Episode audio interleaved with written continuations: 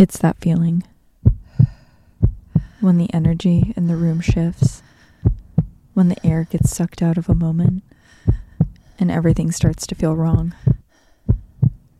It's the instinct between fight or flight. When your brain is trying to make sense of what it's seeing, it's when your heart, It's starts, when your heart starts pounding. Welcome to Heart Starts Pounding. I'm your host, Kaelyn Moore. It probably comes as no surprise to you, but the ground under your feet right now is millions of years old. Though thousands of people have stood in the spot you're standing, we have limited ways to know what those people were doing. Much of our history beyond the last few hundred years has been wiped clean. We're left with few clues, incomplete timelines, and sometimes a poor cultural understanding to try and piece together the puzzle of the past. But, as we've talked about before on this podcast, sometimes the past won't let you forget it. Just because you don't remember something doesn't mean the echoes of history haven't tethered themselves to the location, pulling you in directions beyond your control, beckoning you to the woods. Today, we're hearing from someone whose ghostly sighting might be the result of something we may never understand.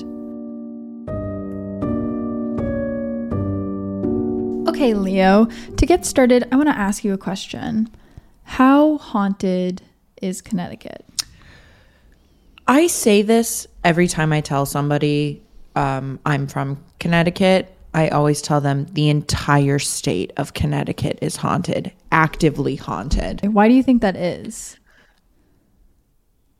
I don't know if it's like the land or the cult, like Connecticut culture, I guess. But I think when you have a state that's as old as Connecticut, like there's going to be a higher chance of spirits attaching themselves just because it's been around for so long. So there's Yeah. much more time for like ghosts to develop. Yeah, there's just so much that's happened, and there's a lot of conflict that's happened on the land too. Leo's right. Connecticut feels extremely haunted. So when Jack, a behavioral health tech for the Navy who lives in Groton, Connecticut, reached out to me saying he was experiencing some paranormal things in his house, I knew I had to have him tell his story. Yeah, this is a this is a house that is provided by the military by a private company. Housing provided by the military. Gonna go ahead and say you're opening the door for definitely a potential haunting. So Jack lives in military housing on the naval base in Groton with his wife, Alex. I was there for uh, about three months alone, Okay. uh, and then she's been there about nine months. The room that is actually now the room that my wife and I um, sleep in was a room that I felt like I could not go into. I do not know how to really explain that, um, but it was at nighttime a room that I would avoid. Um, it was a room that I would just slam the door shut on um, oftentimes. Um, it just felt as though there was. I felt like something was looking at me out of that room. So you decided to move it. Uh, yeah. So I actually I did ask him about that, and he said it was a logistical issue of when Alex moved in. It just made more sense for them to both be in the bigger bedroom. So, like, I get it. I totally understand. Yeah. I would also pick the larger room, but it's like For sure. If I was if I was on the home buying market and I, a real estate agent and like a realtor was like, "Hey, this is the master bedroom. It has a walk-in closet. Someone was murdered here." I'd be like, "That is where all my clothes are going. That's fine." I'd be like, that's unfortunate. It's it's it's got slant, slanted ceilings, Yeah. though, so I kind of need to be in there. But when Jack moved into the master bedroom, it was no longer just a bad feeling. And the first things that started happening was when uh, Alex joined me in the household. At night, that closet door would open. And that's something that is a constant now, even where we we'll go to sleep and we always close the closet door uh, because we have dogs and one of the dogs loves to tear pillows apart. We always put pillows in the closet. We always take them out of the closet and we always make a point of closing the door all the way. And it's a slider. Two nights ago, uh, Alex woke up and saw it slide open. Two nights ago from when this was recorded, she woke up Yeah. and saw that's so recent. Yeah. That's yeah. like the most recent story we've had. No, definitely. And from what I gathered from Jack too, this is like kind of a constant in the house. Like there's always stuff happening since he moved in, even to this day. But it sounds like from what he said, stuff like that didn't start happening until Alex moved in. Stuff like that didn't start happening until he moved into the bedroom with the bad stuff happening. So I'm going to play you the next part of Jack's story where he brings up a very specific incident that was kind of unlike anything I had heard before. um, something that happened that was very personal to me was um, shortly after moving here, I had lost a friend uh, very suddenly. Um, somebody who I cared about very deeply. Um, uh, I had found out two days after they had passed on that they that they were deceased, um, and um, about the next day or so, I walked into actually, no, it was that night. Um, I walked into that front room where all the activity happens, and I looked at. I was stuck.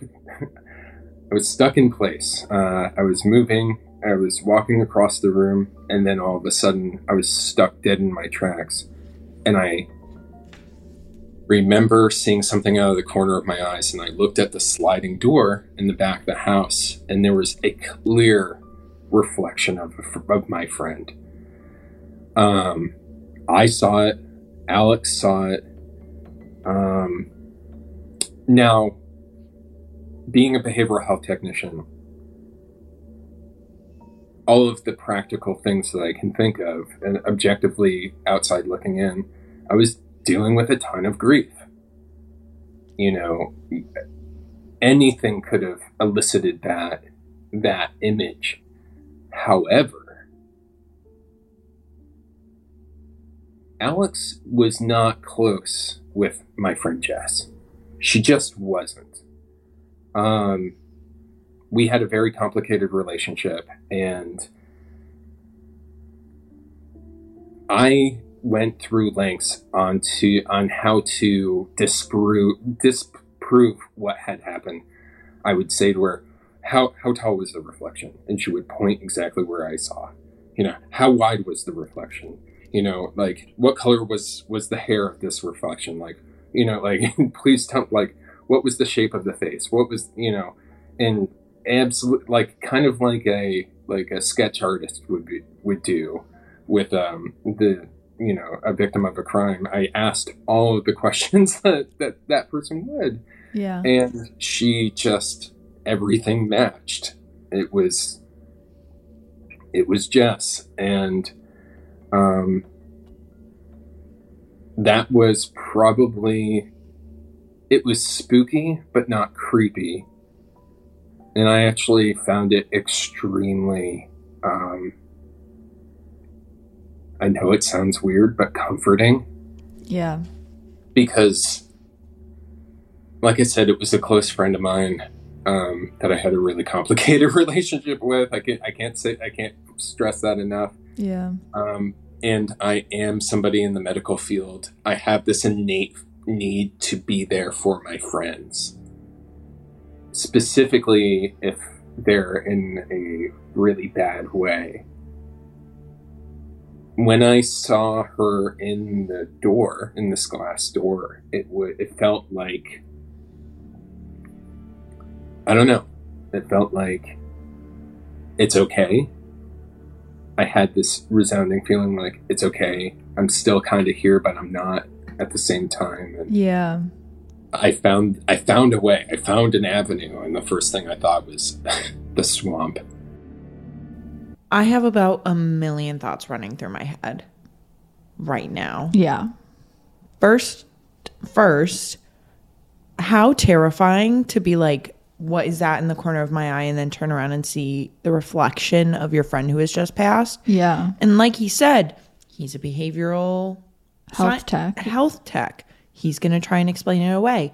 The fact that his wife saw the exact same thing and was able to explain it in clear detail. Yeah. I feel like a lot of times with stories like these, when in your heart you know it's real and it happened, you really do try and explain it away somehow. Yeah. Also, the swamp. What s- swamp? So I had the same exact question when he got to this part of the story. And remember earlier when I asked you why you think Connecticut is so haunted, and your first response was the land? Yeah. Well, what if I told you that Jack's house, the naval housing units in general, and the naval base in Groton are all built on this ancient indigenous, highly mysterious piece of land called Gungywamp. No one knows where it's from.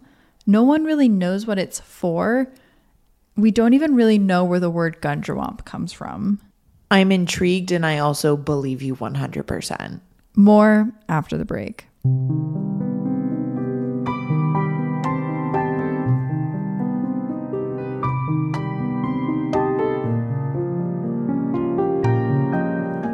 So, before I dive into what's going on, let me describe to you what Gungywamp, the land, actually is. Gungywamp is a 55 acre piece of land in Groton, Connecticut.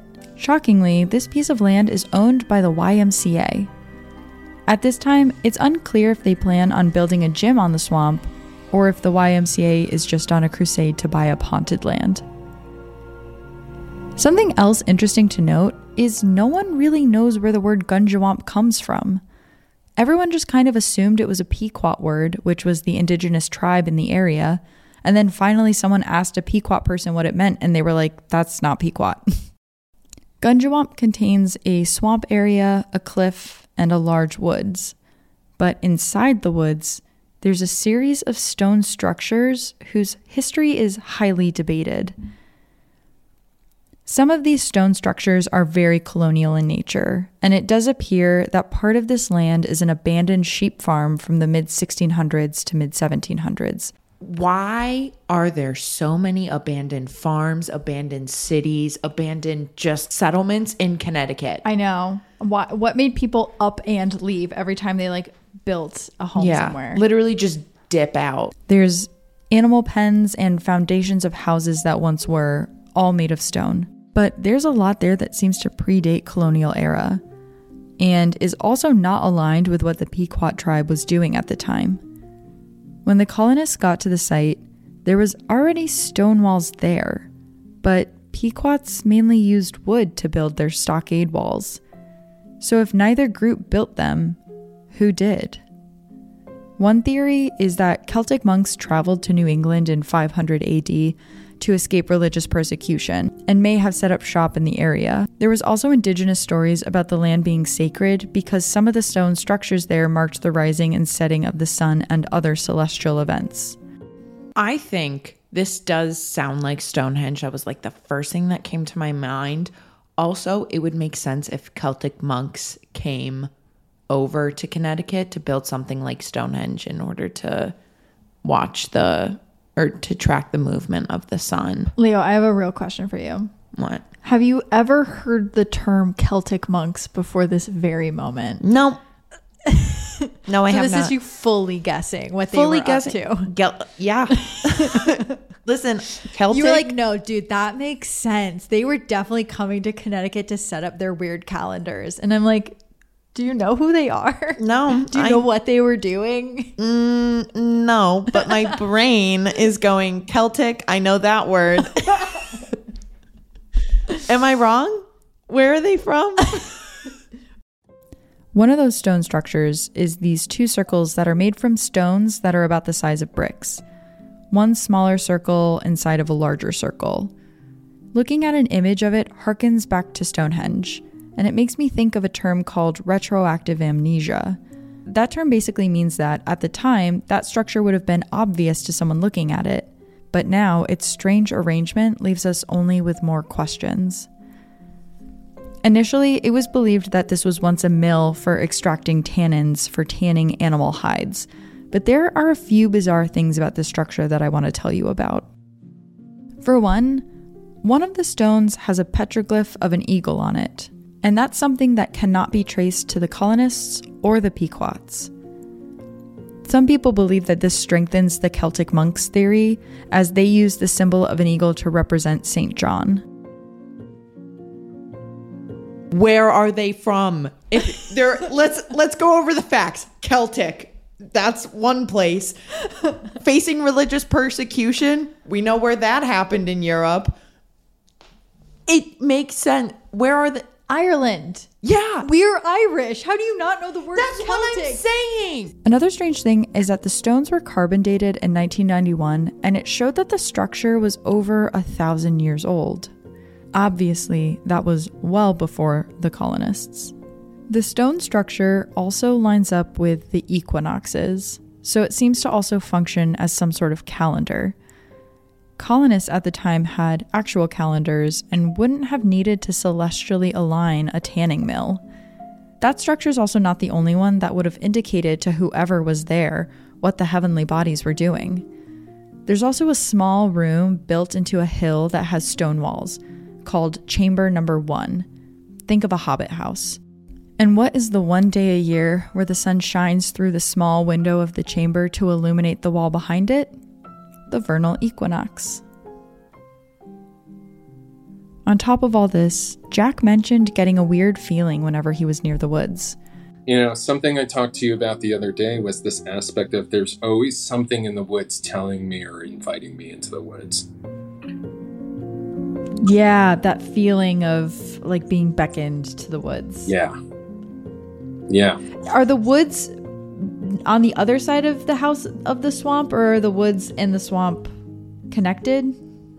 The woods and the swamp are connected. Okay, so it's that general area that you feel like a beckoning towards. Yeah. Yeah, definitely. Oh, co- I'm so sorry. This is just a general saying to everybody out there. If you are being invited into the woods by something into the woods, no, you are not. Stay out of I will there. say nothing good has ever come from being beckoned to the woods. if yeah, literally, if you're standing in front of the wo- woods and you have this strong feeling, maybe I should go in there. Maybe you should not. Yeah. And y- you should go the other direction. Absolutely. no matter what part of like America or the world you are in, if you are being beckoned to the woods, it's time to go. If you're on the Isle of Celts in the middle of Scotland and you get beckoned into those woods, you better run. it made sense in my mind, okay? Um, And what does that feel like when like when you're standing there and you get this feeling like what exactly like even if you can't put words to it like what's your best guess on what that feels like? Oh, I can definitely put words to it. Um, it is this. Fe- so first, firstly, it is it is definitely a thought. Like, it catches my attention. I'm stopped in my tracks. I have to look into the woods, and I'm. I. Le- it's like I lean forward looking into the into the darkest part of the woods. And what happens next is it feels like there's a leash attached to my sternum, pulling me in. But Wow. I definitely have control over my body. It's not like a tractor beam. Yeah. It's definitely, but it's definitely attached to my like heart chakra, you know, if that makes any sense. Yeah. Yeah, definitely. Definitely. Uh, Does it feel nefarious at all or is it like comforting? It feels I wouldn't say nefarious. I would say if if there's any fear attached to it, it's what I'm bringing to it. Yeah. It's more or less it's like it's like seeing a dog and wondering if you're about to get bit. Yeah, that's a good way to put it. Yeah, that's how I would put it. I would put it that, you know, it's unknown. The more I read about these woods, the more supernatural they seemed to become. There's a series of stones in the woods that are standing all in a row. It almost looks like someone made makeshift headstones and put them one in front of the other. One theory states that the Pequots would line up these stones when they went off to war and then take them down when they got back, suggesting many were lost in one battle. There's another theory that these specific stones were used for curses. And then there's the cliff in Gungywamp, which has the nickname the Cliff of Tears. So many visitors while on tours burst into tears when getting to this cliff that they gave it the nickname. And it's not that people were taken with the beauty of the cliff and were reduced to tears. People mentioned getting filled with an overwhelmingly negative emotion upon approaching the cliff and find themselves inexplicably crying. The fact that people now still are feeling that energy, feeling that those waves of emotion. Obviously, something is still tied. Yeah, I, I- the crying reminds me of energy too, because I think like strong energy can bring like strong um, emotional responses. At least like I have a friend who I have a friend who did Reiki, and one thing she said is the first time she ever did it because it's energy healing. She burst into tears afterwards because it's a very, it, I mean, it's a very powerful thing that's being done to someone. Yeah. It's the same thing when you, you know, when you're in a house and you can feel something is off. You feel that something is off. You feel Yeah. unsafe. You feel scared. If you walk onto land where something terrible has happened, you're going to feel that sadness, that negative Yeah. emotion. With an area as supercharged as this, I asked Jack if it was just his house that was experiencing the hauntings, or if other members of the military living in those houses noticed anything as well. So, um, a new guy just came to our clinic and he turned to our supervisor and said, Hey, you know how our stairs are extremely loud? And he goes, Yeah. And he was like, Do you ever hear people walking up and down your stairs at night? Now, he doesn't know about our stories at all we haven't brought him into the fold. Um, and it, he asked this question this morning, as a matter of fact. You talked to our supervisor. I was there in the room. I saw it happen where he's just like, Have you heard people walking up and down your stairs at night? And my supervisor turns to him and goes, Yeah. Every single night, I hear someone walking up and down my stairs. it's like, Oh my god. Yeah. And I imagine these are like military men. They're like yeah, probably skeptical, I would imagine. yeah, of course we are. it's, we, I mean, it's, and, and look at it this way as well. Not only are we skeptical, we are also behavioral health technicians. I have a, I have a, I have a patient who is actively, I actually have a few patients who are actively delusional. I have to take I have to take everything he says and push it through a filter of like, okay, now is this is this something he's actually seeing? Is this something he's actually hearing? Or is this something that his brain is telling him is there? I have to be Yeah. skeptic at work through through work. So all of the guy, all of the military members in, In- that area experience hauntings. I'm I'm literally speechless. I, I yeah, I had like goosebumps the first time he told me because it's just so the fact too that they all acknowledge it and they're all like, yeah, it's ghosts, friggin' ghosts. the the people working in this like sector that have to signify like this is a delusion, this is real, like the Yeah. behavioral stuff are like yeah, it's a ghost. That's Yeah. like mind blowing to oh, me. Oh, my official diagnosis is ghosts. Yeah. Yeah. Where it's like like he said he has to push it through a filter. After that filter, he's like, "Yeah, it's ghosts." What? Yeah. He's saying it so casually, and this is actively happening. It's Yeah. not like, oh, this was a few. I feel like a lot of our stories are like, this was years ago, this Yeah. was months ago. This is like, yeah, this morning this happened. Yeah. Why are you not having a bigger reaction? I feel like if I heard that, I'd be like, uh, what? Uh, okay. But it's happening to everyone. It's kind of something that they all live with, which is terrifying. they've just accepted it. They've They're just like, accepted it. yeah, yeah, it's ghosts. It's ghosts, man.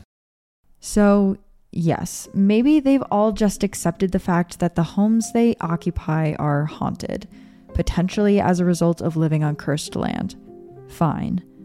But Jack mentioned that though this is something he's learned to live with, he thinks something about our conversation may have disturbed whatever's going on in his house.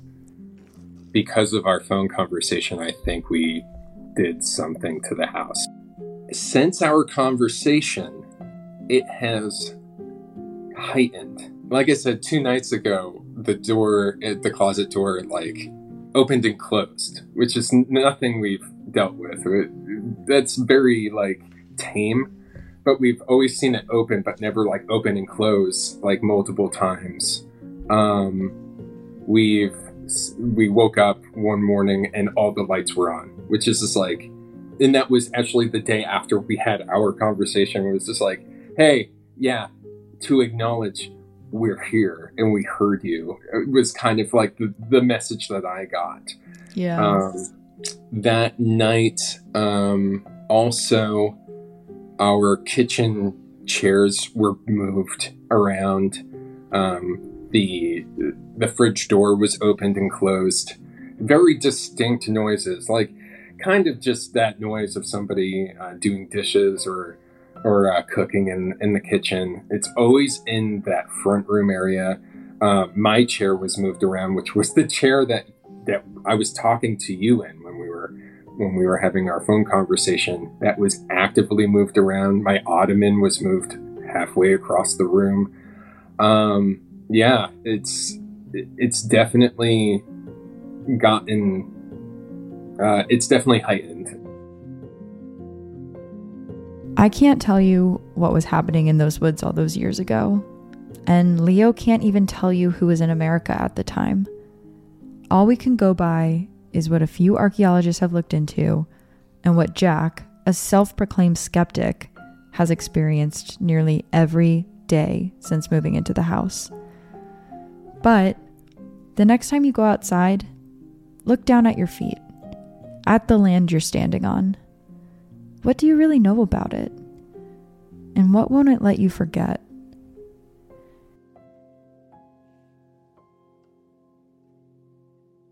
This has been Heart Starts Pounding. I'm your host, Kaelyn Moore. Have a heart pounding story you'd like to share on the podcast? Email heartstartspounding at gmail.com and make sure to follow the podcast on Instagram at heartstartspounding. Till next time, ooh.